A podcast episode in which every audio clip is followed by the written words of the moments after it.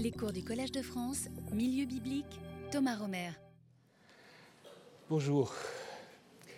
Nous allons donc parler aujourd'hui, avec un peu de retard, je vous ai annoncé euh, le thème la semaine dernière, mais on n'avait pas trop de temps euh, pour l'aborder. Donc on va parler de Madame Potiphar. Euh, on va voir aussi qu'elle ne s'appelle pas vraiment Madame Potiphar. Elle est plutôt anonyme, mais pour commencer, on va peut-être juste euh, lire ensemble le texte. Donc vous vous souvenez, entre 37 où euh, Joseph était vendu en Égypte et cette histoire, un rédacteur a intégré une histoire qui n'a rien à voir avec l'histoire de Joseph, c'est euh, celle de Judas et Tamar, mais qui a quand même un peu un parallèle au niveau des relations sexuelles, disons, inhabituelles pour prendre un terme euh, neutre, alors que euh, Judas va coucher avec sa belle-sœur, ignorant qui elle est, bah, Joseph va résister. Mais la résistance va être un peu difficile, comme vous allez le voir. Quant à Joseph, donc on va lire le texte d'abord, quant à Joseph, on l'avait fait descendre en Égypte. Donc ça rappelle le chapitre 37. Potiphar, l'eunuque, alors si l'eunuque, évidemment, on comprend sa femme, fonctionnaire du Pharaon, chef des gardes, un homme égyptien l'acheta de la main des Ismaélites qui l'avaient fait descendre là-bas. Yahvé fut avec Joseph et il devint un homme qui réussit. Il fut dans la maison de son maître, l'Égyptien. Son maître vit que Yahvé était avec lui et que tout ce qu'il faisait, Yahvé le faisait réussir dans sa main. Joseph trouva grâce à ses yeux et il le servit. Il l'établit sur sa maison tout ce qui était à lui, il le donna dans sa main. Il arriva que depuis qu'il avait établi dans sa maison et sur tout ce qui était à lui, il avait béni la maison de l'Égyptien à cause de Joseph. La bénédiction de Yahvé était sur tout ce qui était à lui, dans la maison et les champs. Donc euh, l'histoire n'a pas encore commencé, c'est un peu long cette introduction. Il abandonna tout ce qui était à lui dans la main de Joseph et avec lui, donc avec Joseph à ses côtés, il ne s'occupait plus de rien à part la nourriture qu'il mangeait. Joseph était beau de figure et beau d'apparence. Alors, après ces événements, la femme de son maître leva les yeux sur Joseph et lui dit, Couche avec moi. Il refusa et dit à la femme de son maître, Voici, mon maître avec moi ne s'occupe plus de rien dans la maison, dans sa maison, selon le Samaritain la Septante, et tout ce qui est à lui, il l'a donné dans ma main. Donc il reprend ce que dit le narrateur. Personne n'est plus grand dans cette maison que moi. Il n'a rien retenu de moi sauf toi, parce que tu es sa femme. Comment commettrais-je ce grand mal et commettrais-je ainsi un péché contre Dieu? Il parlait à Joseph jour après jour mais il ne le coûta pas pour coucher avec elle, pour être avec elle. C'est peut-être un ajout puisque ça manque dans quelques manuscrits. Il arriva que ce jour-là, ou un certain jour, il vint à la maison pour faire son travail. Mais il n'y avait aucun homme des hommes de la maison. Donc tous les mâles étaient loin, là, dans la maison. Et le saisit par son vêtement, disant, couche avec moi. Il lui abandonna son vêtement dans sa main, il s'enfuit et sortit à l'extérieur. Lorsqu'elle vit qu'il avait abandonné son vêtement dans sa main et qu'il s'était enfui à l'extérieur, elle appela les hommes de sa maison et leur dit, Il ou on nous a amené un homme hébreu pour se moquer de nous ou s'amuser avec nous. C'est la racine tzachak comme aussi dans le nom d'Isaac, donc euh, s'amuser, avoir du plaisir, souvent aussi du plaisir sexuel. Il est venu vers moi pour coucher avec moi et je criais à haute voix. Lorsqu'il a entendu que j'avais élevé la voix et que je criais, il a abandonné son vêtement à côté de moi, il s'est enfui et est sorti à l'extérieur. Elle posa son vêtement à côté d'elle jusqu'à ce que son seigneur, son arriva à la maison. Et lui parla selon ses paroles, Il est venu vers moi, l'esclave hébreu, que tu nous as amené pour s'amuser avec moi. Et lorsque j'ai élevé la voix, que je criais, il a abandonné son vêtement à côté de moi et il s'est enfui à l'extérieur. Lorsque son maître a entendu les paroles de sa femme, qui lui avait parlé ainsi, c'est ainsi que ton esclave a agi avec moi, il s'enflamma de colère. Mais il se met en colère contre qui? Ah, On va y revenir. Le maître de Joseph le prit et le mit dans la prison, l'endroit où les prisonniers du roi étaient enchaînés, et il fut là dans la prison. Yahvé fut avec Joseph et se pencha vers lui avec grâce et lui donna la faveur du chef de la prison. Et le chef de la prison donna dans la main de Joseph tous les prisonniers qui étaient dans la prison et tout ce qu'on lui faisait, c'était lui qui le faisait. Le chef de la prison ne regardait rien de tout ce qui était dans sa main parce que Yahvé était avec lui et ce qu'il faisait, Yahvé le fit réussir. Voilà l'histoire. Donc l'histoire qui a clairement trois parties. Hein. Première partie qui montre que ça se passe plutôt bien pour euh, Joseph euh, chez l'Égyptien qu'il avait acheté euh, donc comme serviteur, grâce aussi à l'appui de Yahvé. Donc c'est le thème de la réussite qu'il trouve grâce, reine. Et tout cela, en fait, a une équivalence à un cadre tout à la fin, où lorsque Joseph de nouveau est dans la prison chez le chef des gardes de prison, de nouveau il trouve de la faveur, cette fois-ci chesed, et de nouveau tout est donné dans sa main. Donc en fait, c'est un Joseph qui réussit, mais à l'intérieur, donc au centre de cette histoire, et donc euh, un récit où en effet euh, cette réussite de Joseph est brutalement interrompue par l'histoire dite de la chute. Alors, si vous lisez ce texte attentivement, vous vous rendez compte qu'il y a beaucoup de particularités dans ce texte par rapport aux autres épisodes du roman de Joseph. Alors quelles sont ces particularités? Et une première, c'est euh, le seul texte dans l'histoire de Joseph où apparaît le tétragramme, où apparaît le nom de Yahvé. Yahvé n'apparaît jamais ailleurs. Et c'est aussi le seul euh, récit où le narrateur nous dit ce qu'il faut penser du récit. Donc je vous ai dit que souvent, en fait, le narrateur est très discret, il ne nous dit pas quelle est, euh, quelle est la morale qu'il faut tirer de ceci ou de cela. Là, il nous dit quand même que tout se passe ainsi parce que Yahvé est avec Joseph. Autre remarque, autre particularité, c'est qu'à l'exception du verset 1, où on parle de Potiphar, à l'intérieur de l'histoire, les différents acteurs, que ce soit la femme, l'Égyptien, le chef de la, prison, personne ne porte un nom propre, à l'exception de Joseph. Donc c'est tous des personnages anonymes qui sont décrits par leur fonction. Et autre remarque qu'on peut encore faire, que l'histoire, elle reste en quelque sorte inaccomplie. Parce que la femme euh, qui apparemment a quand même raconté des mensonges à son mari, cette femme n'est jamais démasquée, elle n'est jamais en fait euh, euh, déclarée en étant coupable, ce qui est différent à d'autres récits, comme nous allons le voir, notamment le conte égyptien des deux frères. Donc en fait, la femme euh, reste en quelque sorte impunie de son mensonge, puis elle, elle disparaît après. Et puis il y a aussi, pour ceux qui regardent un peu l'hébreu, il y a des particularités stylistiques.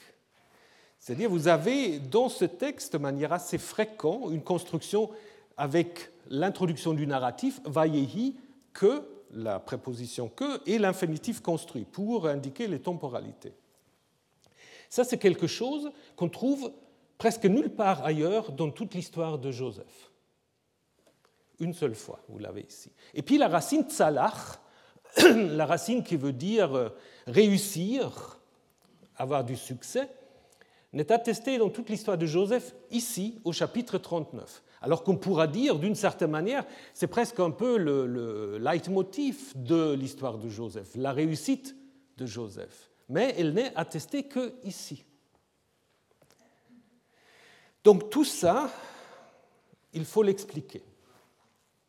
Alors une explication serait de dire en fait que le chapitre 39 ne faisait pas partie de l'histoire originelle de Joseph, que c'est en effet un récit qu'on a introduit après coup.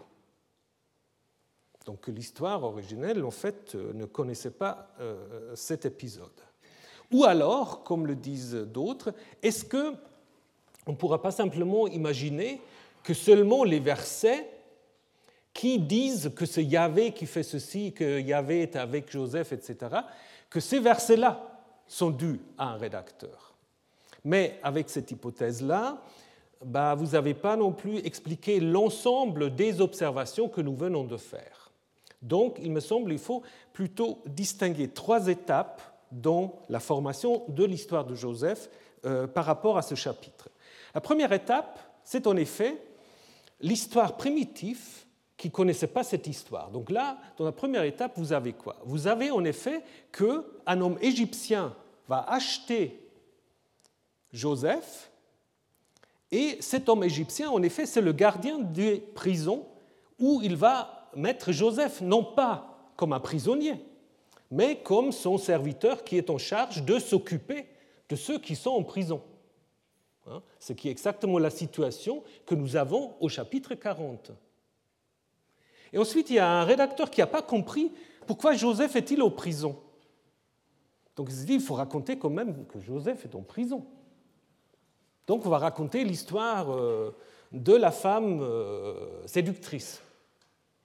Et puis, il y a un deuxième rédacteur qui a aussi intégré le texte de Genèse 38, donc l'histoire de Judas et Tarma, où Yahvé était aussi mentionné à plusieurs reprises, qui a ensuite révisé le texte pour le yaviser d'une certaine manière, pour dire que tout est arrivé seulement à cause, quand même, de la providence divine, de la providence yaviste.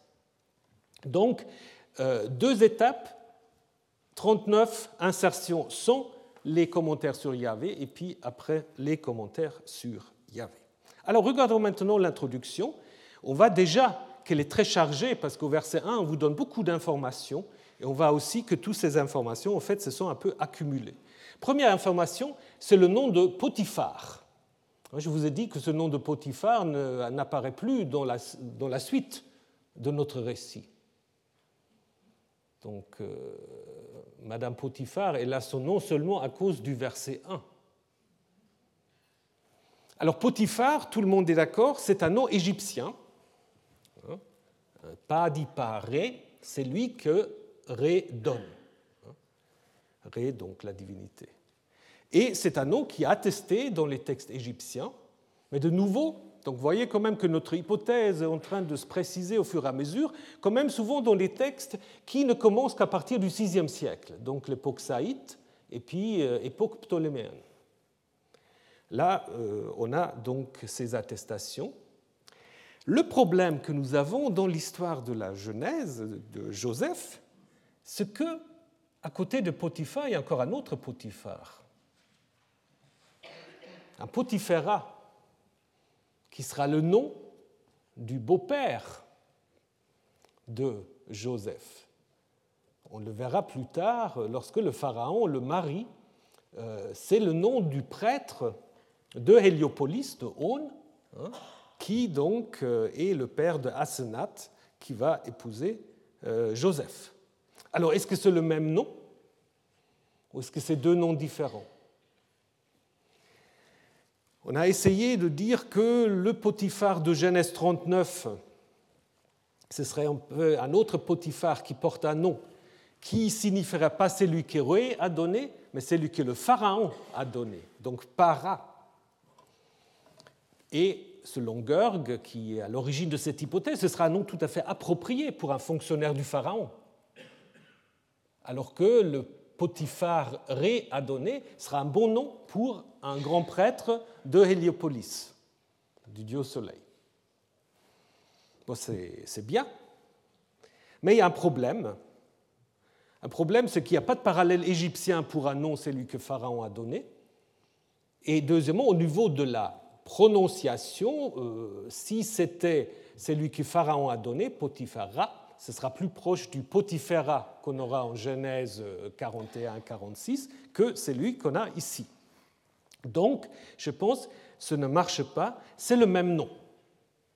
C'est le même nom, et probablement, ce nom est venu de l'histoire, ou disons de l'information de, 40, euh, de 41 à 46, euh, non pas de 45, c'est un erreur, donc de 41 à 46. Donc un rédacteur a transféré en fait euh, ce nom sur Genèse 39, peut-être avec une petite idée aussi un peu ironique, à savoir que le maître dont la femme veut coucher avec lui porte le même nom que celui de son futur beau-père. Hein, je pense que c'était un peu ça l'idée. Donc, mais ce que vous avez là, c'est un phénomène qui est assez fréquent, à savoir qu'on transfère après coup des noms sur des personnages anonymes. Puisqu'on s'approche de Pâques, je vais vous donner un exemple de l'histoire euh, des, évangiles.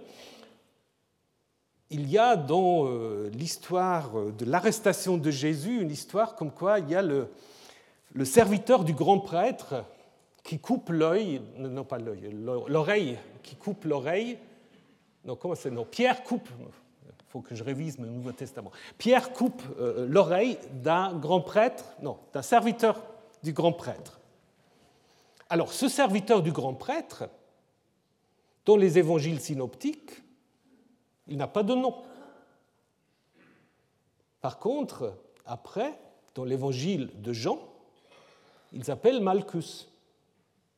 Donc ça veut dire qu'il y a cette tendance, parce que Jean, évidemment, est le dernier des évangiles, donc il y a, si vous voulez, une tendance de donner des noms à des personnages qui restent d'abord anonymes, et probablement c'est aussi l'idée, comme on parlait que de l'Égyptien, du fonctionnaire, bah, il fallait le nommer, et puis bah, comme il y avait Potiphéra qui était déjà disponible dans l'histoire de Joseph, bah, on a simplement pris ce nom donc ça veut dire que Madame Potiphar n'est pas Madame Potiphar, au moins au début de ce récit. Alors, ce Potiphar a d'autres fonctions encore.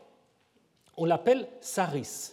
Ça, c'est le premier terme. Saris peut désigner l'eunuque. Mais peut-être aussi simplement un haut fonctionnaire. Donc, euh, puisque les chansons et le boulanger, dont il sera question au chapitre 40, ils sont désignés avec le même terme. Hein. ils sont aussi appelés euh, des saris. Euh, la castration aussi, c'est vraiment un eunuque, n'est attesté assez tardivement en Égypte, à partir de la 25e dynastie, donc de nouveau, on est plutôt à partir du 6e, 5e siècle, avec un terme égyptien, akar, akar, qui devient ensuite via le copte, l'équivalent du grec eunuchus. Mais on ne sait pas très bien en fait si Saris à l'origine veut vraiment dire châtré ou s'il veut simplement dire c'est lui qui est devant la tête du roi, puisqu'on a euh, un titre euh, assyrien, Shareshi Shari, c'est-à-dire c'est lui qui se trouve devant la tête du roi. Et c'est justement ce titre-là qu'on trouve aussi euh, dans 2 Rois 18 et Ésaïe 39 quand on parle du haut fonctionnaire du Pharaon. On n'a pas tellement l'impression qu'il est eunuque, c'est plutôt un, militaire qui est au service donc, euh, du euh, roi. Donc, il est difficile de comprendre la signification précise. Peut-être simplement Saris signifie un haut fonctionnaire, quelqu'un d'important, ce qui est assez logique dans l'histoire. Peut-être à l'origine, ça peut signifier un eunuque, mais après, le terme est devenu simplement une sorte de terme technique, sans qu'il a gardé vraiment sa fonction première. Évidemment, comme je vous disais, si cette information vient d'un rédacteur, il a peut-être voulu aussi jouer un peu sur l'ambiguïté du terme, n'est-ce pas Ce que, évidemment, les rabbins et d'autres commentateurs ont fait aussi, en disant comment on peut comprendre la frustration de la femme euh, de Potiphar euh, si son mari était un eunuque. Donc on comprend plus facilement qu'elle a voulu coucher avec Joseph. Mais je ne pense pas que c'était euh, le but de cette information.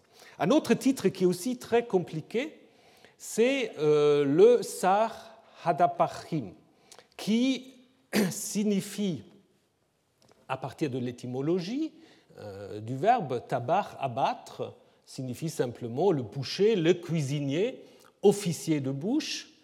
C'est ainsi aussi que le traduit la Septante, chef Pouché, donc Archimageros, mais un manuscrit, donc le Vaticanus, euh, dont le chapitre qui vient, donc des deux euh, rêves du euh, boulanger et de l'échanson, parle plutôt du géolier. Donc là aussi, c'est de nouveau le problème.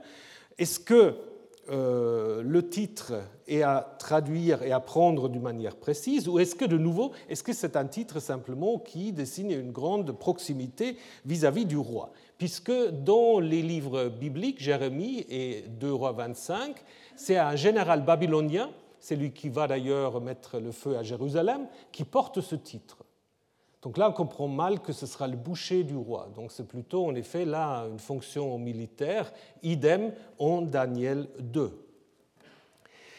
C'est un titre qui est donné aussi au chef de la euh, prison, donc au chapitre 40, donc, euh, c'est pour cela on pense souvent qu'on pourrait le traduire par chef des gardes, qui peut-être était aussi en charge de surveiller la nourriture euh, du roi. Donc, avant qu'on euh, apporte les nourritures, il était peut-être aussi un peu chargé de surveiller. Donc, c'est pour cela certaines pensent on pourrait en effet y voir euh, une sorte d'équivalence avec l'anglais butler. Donc, euh, c'est lui qui est au service euh, du roi. Donc, comme dit Vergotte, c'est la reprise, peut-être le terme Sar Tabachim, le terme égyptien qui pourra correspondre, serait premier officier de bouche du roi, avec l'idée que c'est quelqu'un en fait qui est très proche du roi. Donc chef de garde, c'est peut-être pas non plus la meilleure traduction, mais c'est de nouveau en fait un titre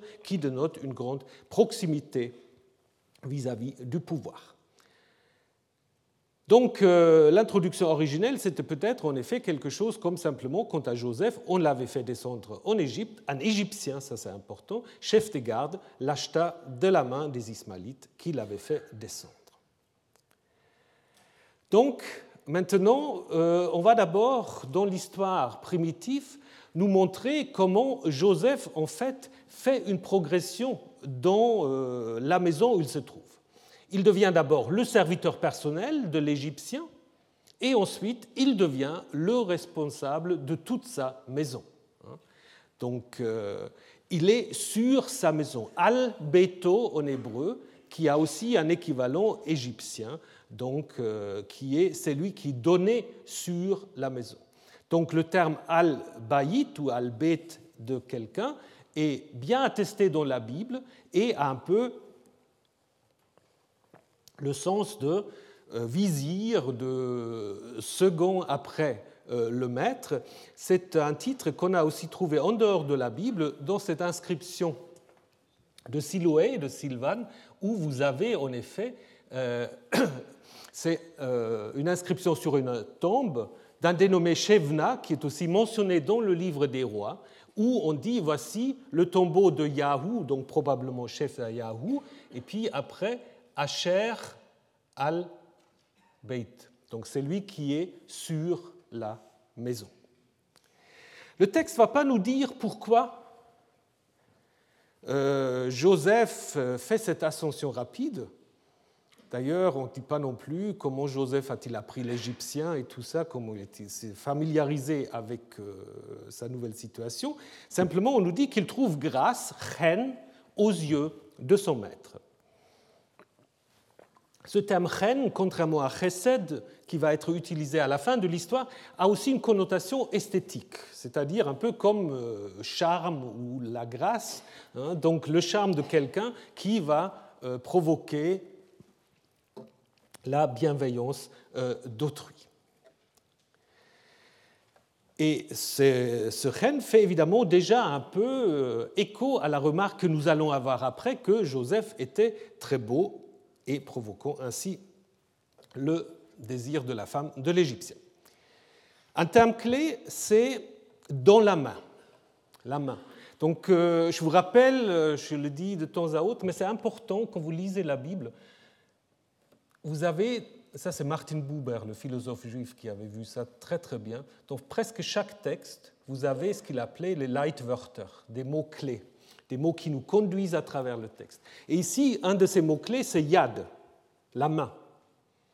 Il avait tout laissé dans la main, mais après, il y avait aussi dans la main de la femme le vêtement. Donc, euh, on joue souvent dans les récits avec un ou deux termes. Donc, ici, il avait tout laissé dans sa main. Et par conséquent, il ne s'occupa plus de rien que de sa nourriture.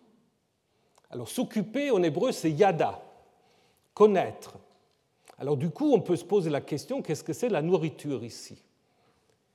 Est-ce qu'il faut prendre la nourriture au sens premier?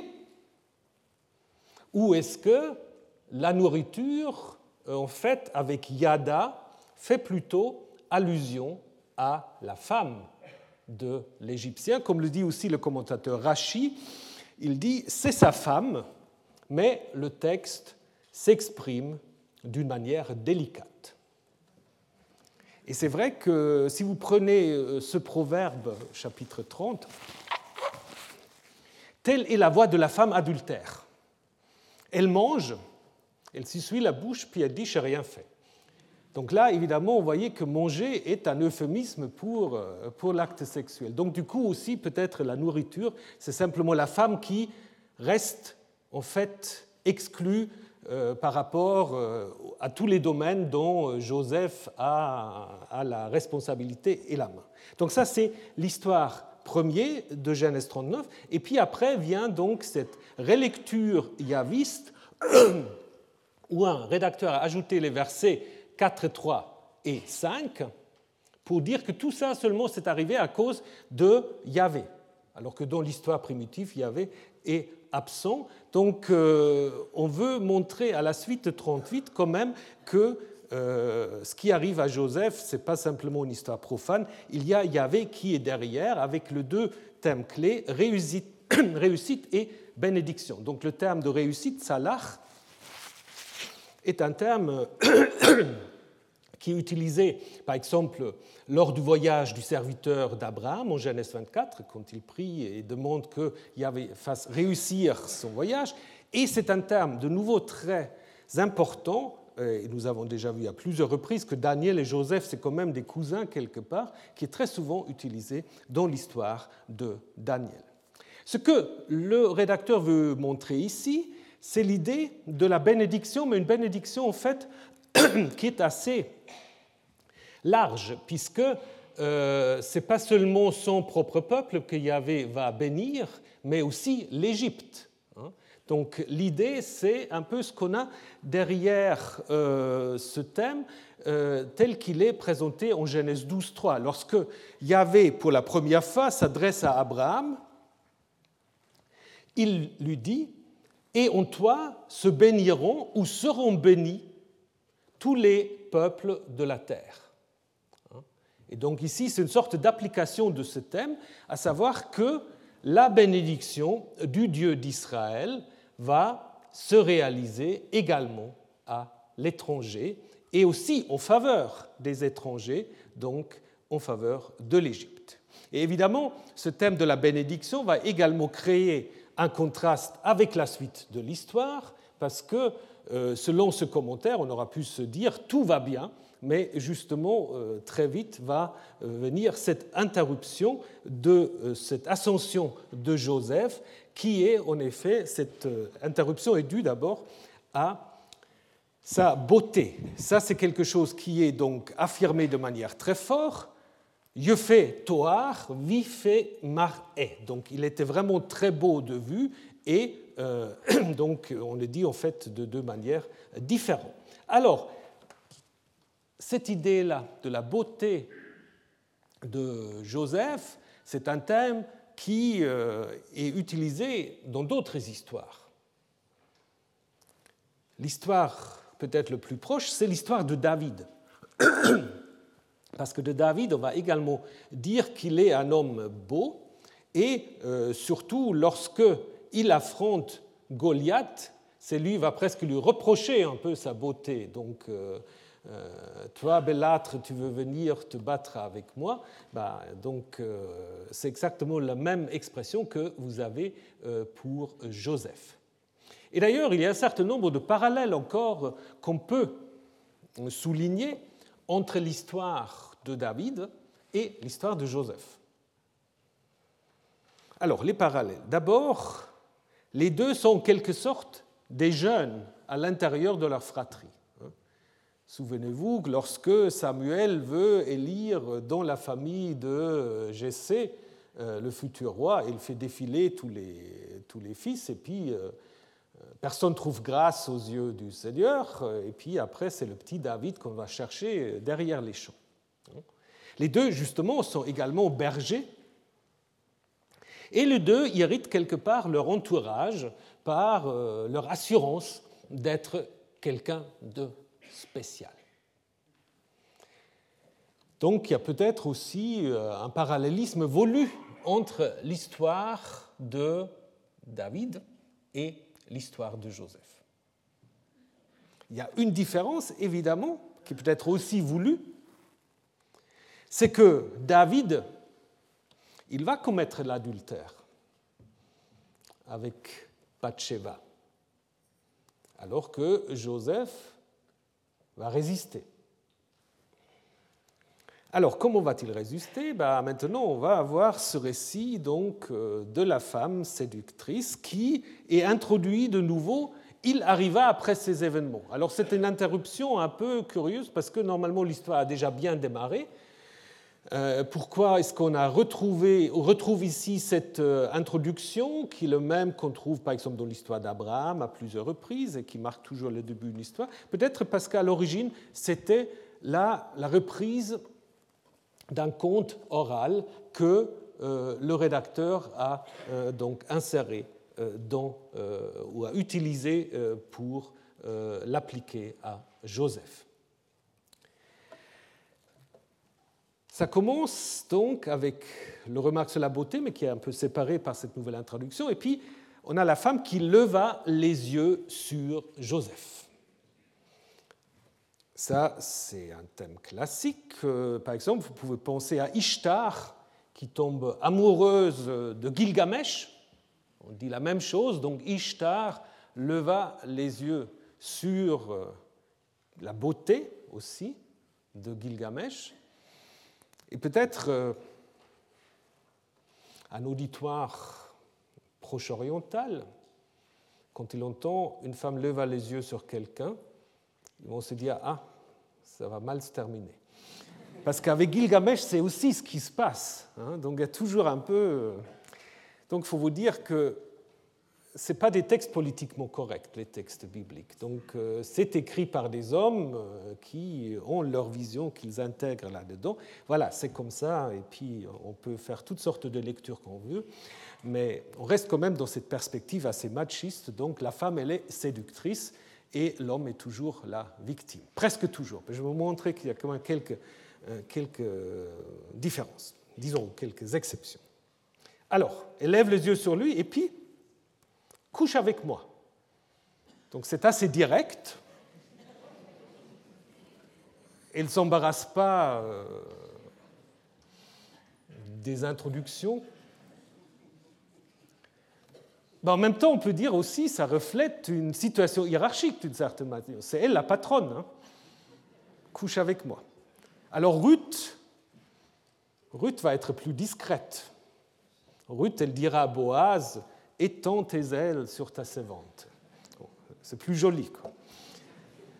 Alors, donc euh, Joseph, il va refuser, mais c'est assez intéressant parce que dans son refus, il refuse aussi cette hiérarchisation que le couche avec main implique. Parce qu'il dit, mais enfin, je suis quand même le second après ton maître dans cette maison. Donc euh, ce qu'il euh, ce qu'il refuse, c'est d'être au service justement euh, de euh, la femme de l'Égyptien. Donc le refus de Joseph est beaucoup moins motivé par ce qui devient après un idéal, surtout dans le christianisme, aussi un peu dans l'islam, l'idée de la chasteté de Joseph, ça, ce n'est pas du tout le problème. Le problème, c'est qu'il a une sorte de, de contrat qu'il doit respecter, et ces contrats, c'est qu'il peut tout faire, sauf un domaine où il ne touche pas. Et c'est un peu comme dans l'histoire du paradis. hein, euh, où vous faites tout ce que vous voulez, seulement un arbre vous est interdit. Hein. donc c'est tout à fait parallèle. Donc euh, l'idée c'est que euh, il va être loyal à son maître, ce n'est pas tellement l'idée de voilà d'être chaste. Et puis il va utiliser un argument théologique en parlant d'un grand mal et de l'idée est-ce que je commettrais un péché, donc rata, contre Dieu, non pas Yahvé, mais Elohim. Donc c'est pour cela on voit que dans l'histoire originelle, ce n'est pas Yahvé, c'est Elohim. Expression qui est assez proche du grand péché en Genèse 20, lorsque Abimelech va dire à Abraham qui lui a présenté sa femme comme sa sœur, mais tu m'auras presque incité à commettre un grand péché. Hein, donc c'est peut-être presque une sorte de terme technique pour euh, l'adultère.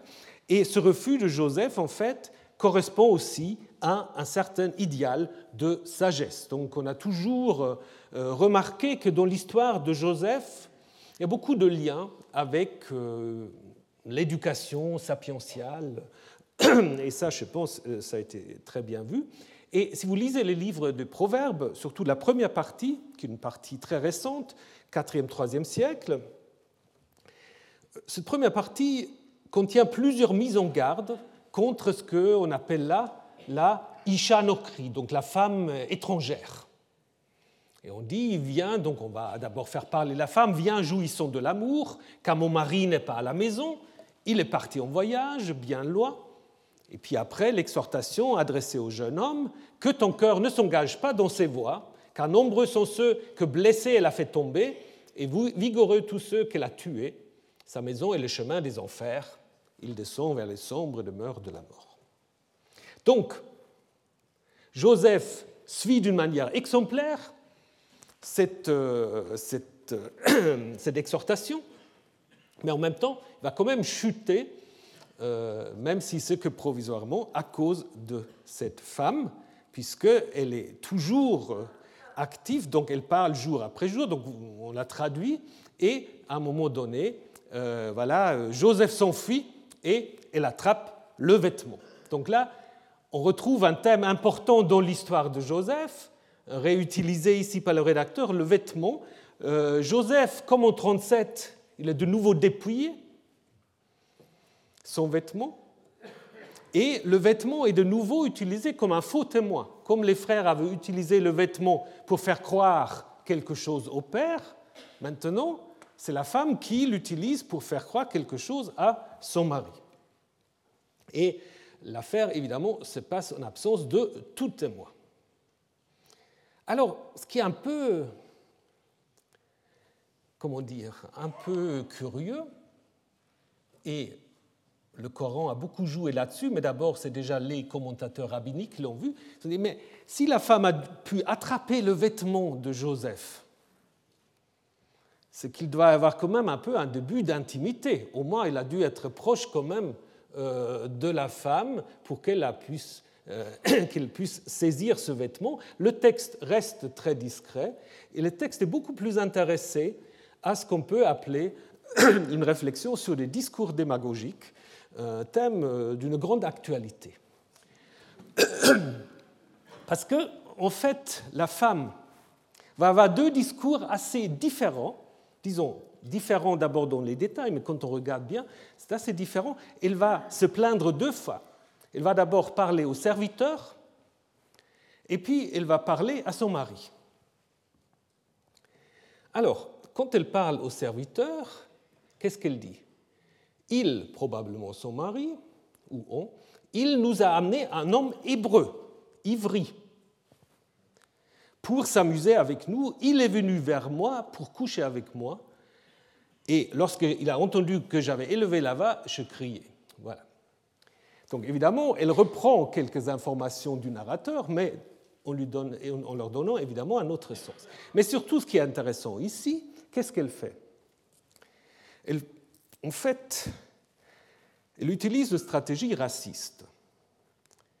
Elle, qui est la patronne, utilise le nous vis-à-vis du serviteur. Hein? Il nous a amené un hébreu, c'est-à-dire nous les Égyptiens, hein, et de l'autre côté l'hébreu, pour s'amuser avec nous. Donc là, autre stéréotype de l'envahisseur qui ne pense qu'à violer. Alors, quand elle parle à l'homme, elle utilise une autre stratégie. Alors qu'elle a, évité le mot évêque esclave pour parler aux serviteurs, parce qu'elle a cherché une sorte de discours de solidarisation avec euh, les esclaves de la maison, disant nous, nous sommes tous des Égyptiens face à cet affreux hébreu. Vis-à-vis du mari, elle conteste l'hierarchie, c'est-à-dire qui a mis Joseph sur tout le monde, parce qu'il a dit il est venu vers moi, ton esclave hébreu, c'est-à-dire l'esclave hébreu que toi, tu as introduit dans la maison. Donc deux manières assez différentes de se légitimer vis-à-vis des serviteurs et vis-à-vis du mari. Donc dans les deux cas, comme nous l'avons vu, elle reprend une partie de la vérité, à savoir qu'elle a le vêtement de Joseph euh, dans la main, mais évidemment en leur donnant une signification tout à fait différente. Donc je pense, euh, là, le narrateur est quand même un très bon observateur de la manière où on essaie parfois à créer des contre-vérités. Alors maintenant, on arrive à la colère du maître de Joseph. Donc il se met en colère, mais la question qu'on peut se, euh, qu'on peut se poser pardon, vraiment, c'est contre qui éclate la colère de l'Égyptien? Est-ce contre Joseph ou est-ce contre sa femme? Parce que, évidemment, on peut dire euh, ça va être contre Joseph parce qu'il est dans la prison, mais en même temps, euh, déjà le Midrash le dit, il est peut-être tout autant en colère contre sa femme. Première observation qu'on peut faire dans l'histoire, il n'y a pas d'interrogation. Il n'interroge pas du tout Joseph. Alors que Joseph, c'est quand même le second euh, dans la maison. Il aurait quand même pu lui demander, mais qu'est-ce qui se passe? Mais peut-être a-t-il trop peur que Joseph va lui expliquer ce qui se passe. Et donc, du coup, on peut aussi se poser la question s'il ne s'agit pas plutôt de sa part d'éviter un scandale ou de prendre le parti d'un Hébreu contre sa femme et contre les autres serviteurs égyptiens. Ça, c'est aussi Et ce qu'on a souvent aussi remarqué, c'est que la sanction euh, de le mettre aux arrêts semble plutôt légère. Hein. Donc on a dans les textes égyptiens euh, un peu cette idée qui se rapproche euh, des textes bibliques, à savoir que ce qu'on appelle l'adultère, donc de coucher avec une femme mariée, hein, quand même quelque chose de très grave. Et on trouve dans les textes égyptiens soit la mort, la mutilation, la mutilation, pardon, la mutilation du nez ou des oreilles, mille coups de bâton, c'est quand même beaucoup, ou des sommes d'argent importantes. Bon, euh, peut-être euh, la peine de mort, et, on va y revenir, la peine de mort en Égypte apparemment beaucoup moins souvent appliquée que dans le Proche-Orient ancien. Hein, disons, je ne sais pas si on peut dire c'est plus civilisé, parce qu'après, quand on l'applique, c'est avec empalement, donc ce n'est pas si civilisé. Mais il y a beaucoup moins de textes qui, euh, qui annoncent tout de suite la peine de mort. Et puis, semble-t-il, si on suit Yann Asman, c'est quand même seulement euh, le pharaon ou éventuellement son vizir qui peut décréter la peine capitale. Alors, est-ce que Joseph est donc mis en prison en attendant un procès hein, euh, lors duquel le pharaon doit intervenir C'est peut-être euh, l'idée du rédacteur, mais ce n'est pas l'idée évidemment dans l'histoire primitive, puisque, on va le voir dans le chapitre suivant, Moïse, euh, Joseph a occupé une, une position importante, une position de confiance, donc il n'est pas au même niveau que les autres prisonniers. Mais peut-être l'idée du rédacteur qui a inséré 39, il a dit, bon, il vient, pourquoi il vient en prison Parce que, voilà, il va attendre son jugement. Ça, c'est peut-être l'idée de celui qui a euh, inséré l'histoire.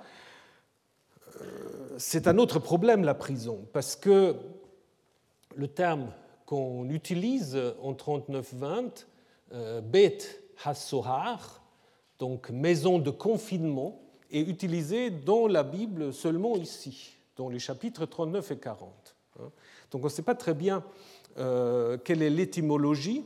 On le trouve souvent après euh, en hébreu post-biblique, Sahar, ça devient un endroit clos. C'est aussi une expression euh, pour l'endroit où le Sanhédrin va se réunir. On va utiliser le même terme aussi pour cela. mais certains ont proposé de faire un lien avec une racine égyptienne, Sehari, calmer, pacifier, donc dans un contexte jurisprudence ça donnerait quelque chose comme la maison où on va en effet euh, énoncer les jugements. Donc le pharaon comme celui qui pacifie les deux, pays, euh, les deux pays, donc le bas et le haut Égypte, terme qui est utilisé de nouveau à l'époque tardive. Mais on pourrait aussi penser le Bet Hassoar à un autre équivalent égyptien, euh, qui veut simplement dire l'enceinte, un endroit où on retient des personnes. Donc, il n'y a pas l'idée, euh, jusqu'à l'époque ptoléméenne, qu'on met des gens en prison pour des années pour qu'ils euh, y passent une peine. Donc un emprisonnement comme peine est quelque chose de très moderne. Hein.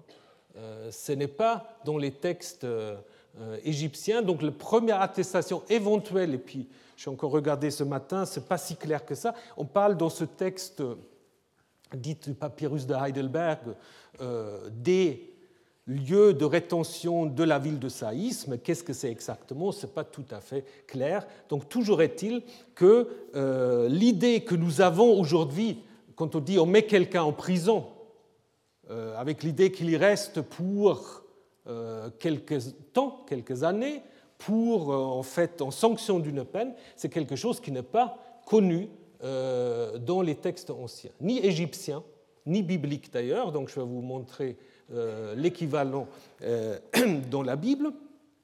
On a par exemple en 1 roi 22 le prophète Michée, donc pas celui dont on a le livre, l'autre, Michée fils de Yimla, il est amené dans une bête Hakele, donc dans une maison d'arrêt mais de nouveau non pas pour y rester longtemps, mais jusqu'à ce qu'on sache ce qu'il faut faire avec lui. Idem pour le prophète euh, Jérémie, qui est suspecté d'être un collabo euh, avec les Babyloniens, et là, euh, sur cela, il, risque la peine de mort. On le met également dans une maison d'arrêt, qui est également appelée la maison de trou bord, un peu comme on le trouve aussi dans l'histoire de Joseph. Mais de nouveau, en fait, ce n'est pas un bâtiment spécifique dans lequel on enferme des gens pour une longue durée. Euh, dans l'histoire de Jérémie, ce semble être simplement euh, une partie d'une maison d'un haut fonctionnaire. On garde les gens euh, jusqu'à ce qu'on les a jugés, jusqu'à ce qu'on a décidé ce qu'on va faire avec eux.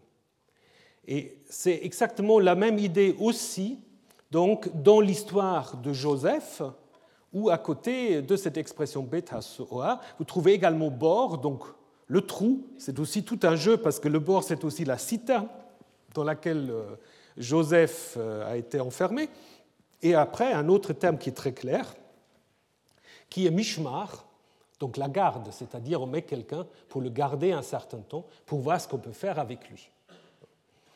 Donc il faudrait demander vraiment aux spécialistes du droit. Je poursuis mes enquêtes. Euh, quand vraiment on a la première attestation très claire euh, dans les textes égyptiens euh, de l'idée d'une peine de prison. Apparemment, ce n'est pas si, si, évident. Voilà, donc Joseph qui se trouve donc dans la prison, dans la prison entre guillemets, donc maison d'arrêt, en attendant la suite. Maintenant, avant qu'on revienne vers la fin de l'histoire, il faut maintenant nous poser la question un peu de l'origine de cette narration. Donc, on a vu, c'est probablement une narration qui a été euh, intégrée après coup, et on a souvent vu, et je crois à raison, un parallèle égyptien intéressant, qui est donc le conte des deux frères. Hein. Les contes de deux frères, on dit toujours, c'est apparemment un récit très populaire, je veux bien le croire, mais pour le moment, on a un seul manuscrit euh, qui, a survécu de ce conte. Donc ça, c'est, disons, c'est le petit bémol que je vais annoncer tout de suite. Alors peut-être c'est un conte populaire, mais contrairement à d'autres textes, on n'a qu'un seul euh, manuscrit, le papyrus de Madame Orbinet, donc, qui souvent est daté vers la fin du deuxième millénaire avant notre ère. Donc l'histoire est assez intéressante et elle est quand même très proche de l'histoire de Genèse 39. Donc là, il s'agit de deux frères, à l'origine sans doute des noms de Dieu, hein, Anubis et Bata, qui sont un peu, comment dire, euh, humanisés. Et donc l'aîné a une maison avec une femme et le cadet, Batu, donc travaille pour son frère dans les champs, mais il lui fait également des vêtements. Donc là, on a de nouveau le thème des vêtements. Et euh, on dit de Batu, il n'y avait pas, euh, donc ça, une citation, il n'y avait pas comme lui dans le pays. La force d'un Dieu était avec lui. Le fils cadet faisait tout ce que son frère aîné lui disait de faire. Donc euh, tout se passe bien jusqu'à ce qu'un jour les deux frères sont dans les champs et Anpu, donc l'aîné, envoie son cadet chercher de la semence au village. C'est là où le problème commence. Il rencontre donc toute seule la femme de l'aîné qui lui dit Tu as beaucoup de force, et il voulait le connaître, équivalent du yada, comme on connaît un homme. Elle se lève, le saisit, lui dit Viens, couchons, cela te fera du bien, et je te ferai des beaux vêtements, de nouveaux vêtements. Mais le jeune homme se met en colère contre, comme un léopard à cause de la proposition mauvaise qu'elle lui avait faite, et elle avait très peur. Il la gronda et lui dit, Vois, tu es comme une mère pour moi et ton mari est comme un père pour moi.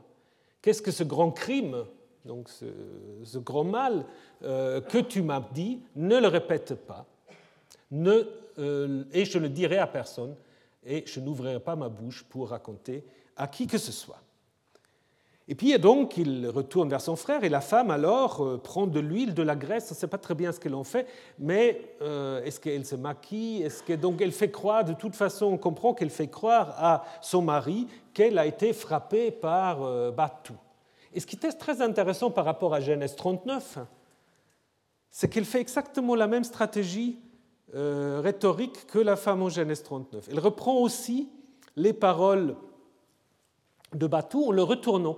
Hein. Elle dit euh, Il m'a vu, assise toute seule, il m'a dit Viens, couchons pendant une heure. Donc, ainsi, il m'a parlé, mais moi je ne l'ai pas accuté. Ne suis-je pas ta mère? Alors que c'est lui qui l'avait dit. Hein. Euh, car ton frère est comme un père pour toi. Alors il a eu peur, etc., et il s'en enfuit. Hein. Donc vous voyez, c'est quand même assez proche. Même technique narrative, la femme reprend les conversations qu'elle a eues avec Patou en inversant les rôles. Donc après, l'histoire euh, continue de manière assez compliquée. Euh, donc Anpu va chercher à tuer son frère, c'est lui va lui échapper. Euh, ils sont séparés par une sorte de, de lac de rivière et des crocodiles, donc ils ne peuvent pas s'approcher l'un de l'autre. Batu le raconte comment les choses se sont passées. Et puis évidemment, après, ça introduit toutes sortes d'autres choses. Il coupe son sexe qui jette dans l'eau un poisson bah, vous pouvez lire ça. Euh, ce n'est pas important pour notre histoire. Par contre, euh, ce qui est intéressant pour notre histoire, c'est que Anpu, et ça c'est la différence avec Genèse 39, il croit à son frère, il rentre en deuil et puis il tue la femme. Donc la femme est, est sanctionnée pour son mensonge, alors que celle de Genèse 39, elle n'est pas sanctionnée. Et puis après, il y a toutes sortes d'histoires. Il y a le cœur qu'il s'arrache et puis qu'il retrouvait. C'est une sorte aussi d'histoire de légitimation de la royauté, puisque la, tout à la fin, euh, il devient pharaon. C'est aussi une histoire qui a quelques problèmes avec les femmes, parce que Batou aura aussi une femme qui euh, se comportera mal, etc. Mais bon. Par contre, ce qui est intéressant pour euh, nous, c'est quand même la première partie que je vous ai présentée de manière plus détaillée, parce que là, on va quand même que c'est très plausible que euh, l'auteur de Genèse 39 ait pu connaître cette histoire. C'est quand même très proche. l'expression grand mal, les vêtements, même stratégie littéraire. Donc c'est possible qu'il a repris cette histoire, non pas pour avoir aussi la punition de la femme, mais pour expliquer pourquoi Joseph tout d'un coup va se trouver en prison. Donc ça, c'est possible. Alors évidemment, on peut dire que le thème de la femme séductrice, c'est un thème euh, universel, mythologique ou autre, c'est vrai, il, existe une version hittite euh, donc euh, d'un mythe sur Baal, où on va dire que Asherah veut coucher avec lui, c'est Baal qui vient se plaindre à El. Après, on ne sait pas très clair, donc il ne semble pas trop se formaliser.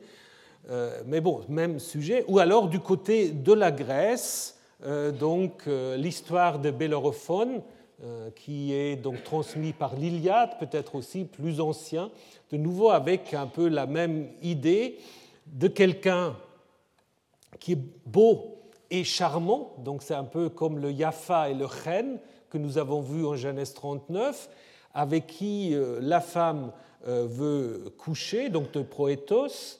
Euh, et là, c'est intéressant aussi, parce que la femme après dit à son, son mari, je te voue à la mort si tu ne tues pas Bellérophon, qui voulait s'unir d'amour à moi, malgré moi.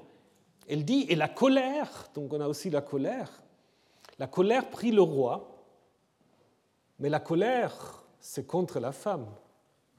Et il recula devant un meurtre. Donc il ne veut pas le, tuer, euh, il eut scrupule, mais il envoie quand même avec une lettre où il dit au général il faut le placer de sorte qu'il soit tué après. Donc ça c'est une histoire qui est également réutilisée dans, la Bible euh, pour le mari de Bathseba. Donc euh, voilà, tout se rejoint un peu. Et puis encore un autre récit qu'il faut mentionner très brièvement, qui est un peu le contre-récit, mais que l'auteur a très bien aussi pu connaître, c'est une histoire que nous avons dans la Bible. Alors, c'est peut-être pas assez grand là sur votre écran. Euh, donc, c'est des stratégies pour vous inciter à lire le texte biblique. Donc, euh, voilà. Si, vous rentrez, ben, vous lisez 2 Samuel 13. Vous allez trouver l'histoire de Tamar, une autre Tamar, pas celle de Genèse 39, 38, pardon, mais quand même, c'est intéressant qu'elle s'appelle aussi Tamar, cette dame. Euh, alors, il y a une première chose euh, avec Tamar, ce que vous avez en bleu, elle portait une tunique multicolore. Hein, c'est le seul endroit où on utilise encore le même terme que ce qu'on avait vu en Genèse 37. Bon, ça c'est déjà un parallèle intéressant. Et après, il y a l'histoire que cette Tamar, donc, euh, qui est la sœur de Absalom, fils de David, a un demi-frère, Amnon, qui tombe follement amoureux, amoureux d'elle. Et puis il veut coucher avec elle. Et euh, en fait, il s'approche de lui. Donc disons, il a fait, approcher puisqu'il prétend qu'il est malade. Et puis lorsqu'elle arrive, il veut coucher avec elle. Et elle, de nouveau, lui dit, donc viens coucher avec moi, hein, ce que vous avez en rouge. Et elle dit, non, cela ne se fait pas en Israël, ne commet pas une telle folie. Par contre, là, euh, l'acte est accompli, et après, ça se passe plutôt mal, euh, mais je vous passe les détails. Ce qui est intéressant, c'est que vous avez quand même un certain nombre de contacts, en fait, entre ces deux récits. Euh, dans les deux cas, on insiste sur la beauté de la personne qui sera agressée sexuellement. La victime est saisie chaque fois par la personne qui veut coucher avec elle, soit le vêtement, soit la personne elle-même, avec le même impératif couche avec moi, et puis une qualification négative de l'acte, donc euh, un grand mal où cela ne se fait pas en Israël, et puis les cris qui suivent donc, euh, euh, donc le viol ou le viol tenté. Donc on peut imaginer que l'auteur de Genèse 39 a aussi connu cette, cette histoire-là et a de nouveau en fait construit Genèse 39 un peu en contraste par rapport à cela. Donc tout cela montre en fait que nous avons affaire un personnage qui connaît ses classiques, quelqu'un d'assez euh, instruit, et euh, donc, de nouveau, ça, nous permet de dire que, sans doute, il faut présupposer déjà un, certain nombre de connaissances de textes écrits et d'autres, euh, donc ce n'est pas une histoire très ancienne. Donc, pour terminer, lorsque Joseph se trouve en prison, bah, voyez que lui arrive plus ou moins les mêmes choses qui lui sont arrivées au début. Donc de nouveau, en fait, il a un destin tout à fait comparable avec son premier destin au début de l'histoire, à savoir que euh, il trouve la faveur euh, du chef de la prison. Donc maintenant on a l'impression que ces deux personnages, mais à l'origine c'était la même personne qui l'avait acheté. Hein. Donc on parle ici de Chesed. Euh, le chef donc maintenant est appelé donc aussi euh, Sar ha-Tabachim, donc le chapitre suivant, chef de garde, pour justement peut-être signifier que c'est la même euh, personne. Alors, c'est une histoire qui a beaucoup, euh, qui a eu un grand succès, l'histoire de Joseph et Madame Potiphar. Et pour terminer, je voudrais une fois quand même vous montrer la réception de cette histoire dans le Coran. C'est très intéressant parce que c'est beaucoup plus complet que dans la Bible. Hein, c'est beaucoup plus complet. Donc, euh, et le Coran aussi reprend euh, beaucoup de discussions des rabbins déjà. Hein. Par exemple, euh, on dit au début, c'est la sourate Youssouf, donc la sourate 12, hein, on dit en fait que Joseph n'est pas, comment dire, n'est insensible au charme de Madame. Donc il est assez près euh, de succomber euh, aux propositions. Et puis on dit, une vision l'arrêta. Alors dans les commentaires rabbiniques, c'est déjà cette idée-là, qu'il aura vu en fait à la fenêtre son père ou le fantôme de son père qui lui a dit non, non. Euh, et puis après, donc il y a aussi euh, contrairement au récit biblique, dans la deuxième partie, l'idée que Joseph s'explique auprès de son, du mari de la femme. Hein. Donc Seigneur dit Joseph, c'est votre épouse qui m'a sollicité. Hein. Et puis, euh, dans un premier temps, le mari le croit. Et après, vient un deuxième épisode. Donc en fait, l'histoire est très, comment dire, euh, très élargie d'une certaine manière. Après vient un deuxième épisode où en fait, euh, c'est pas seulement l'épouse du Seigneur qui l'a, mais toutes les femmes de la ville euh, qui sont en train d'éplucher des oranges. Et puis quand il va, le beau Joseph arriver, tout le monde se coupe les doigts. Et donc, du coup, Joseph s'écria la prison est préférable au crime. Mais si tu me délivres des poursuites de ces femmes, euh, je succomberai et je serai au nombre des insensés. Le ciel exauça ses voeux. Il fut délivré des pièges tendus à son innocence. Dieu sait et entend tout. Il fut mis en prison, quoique son innocence fût reconnue. Donc là, vous avez un magnifique exemple de réception d'un texte hein, euh, assez différent, mais en même temps, on voit toutes les questions en fait, qu'il a, a posées euh, auparavant, hein, et qui s'inspire beaucoup, et ça c'est important aussi à le rappeler, s'inspire beaucoup de traditions juives en fait.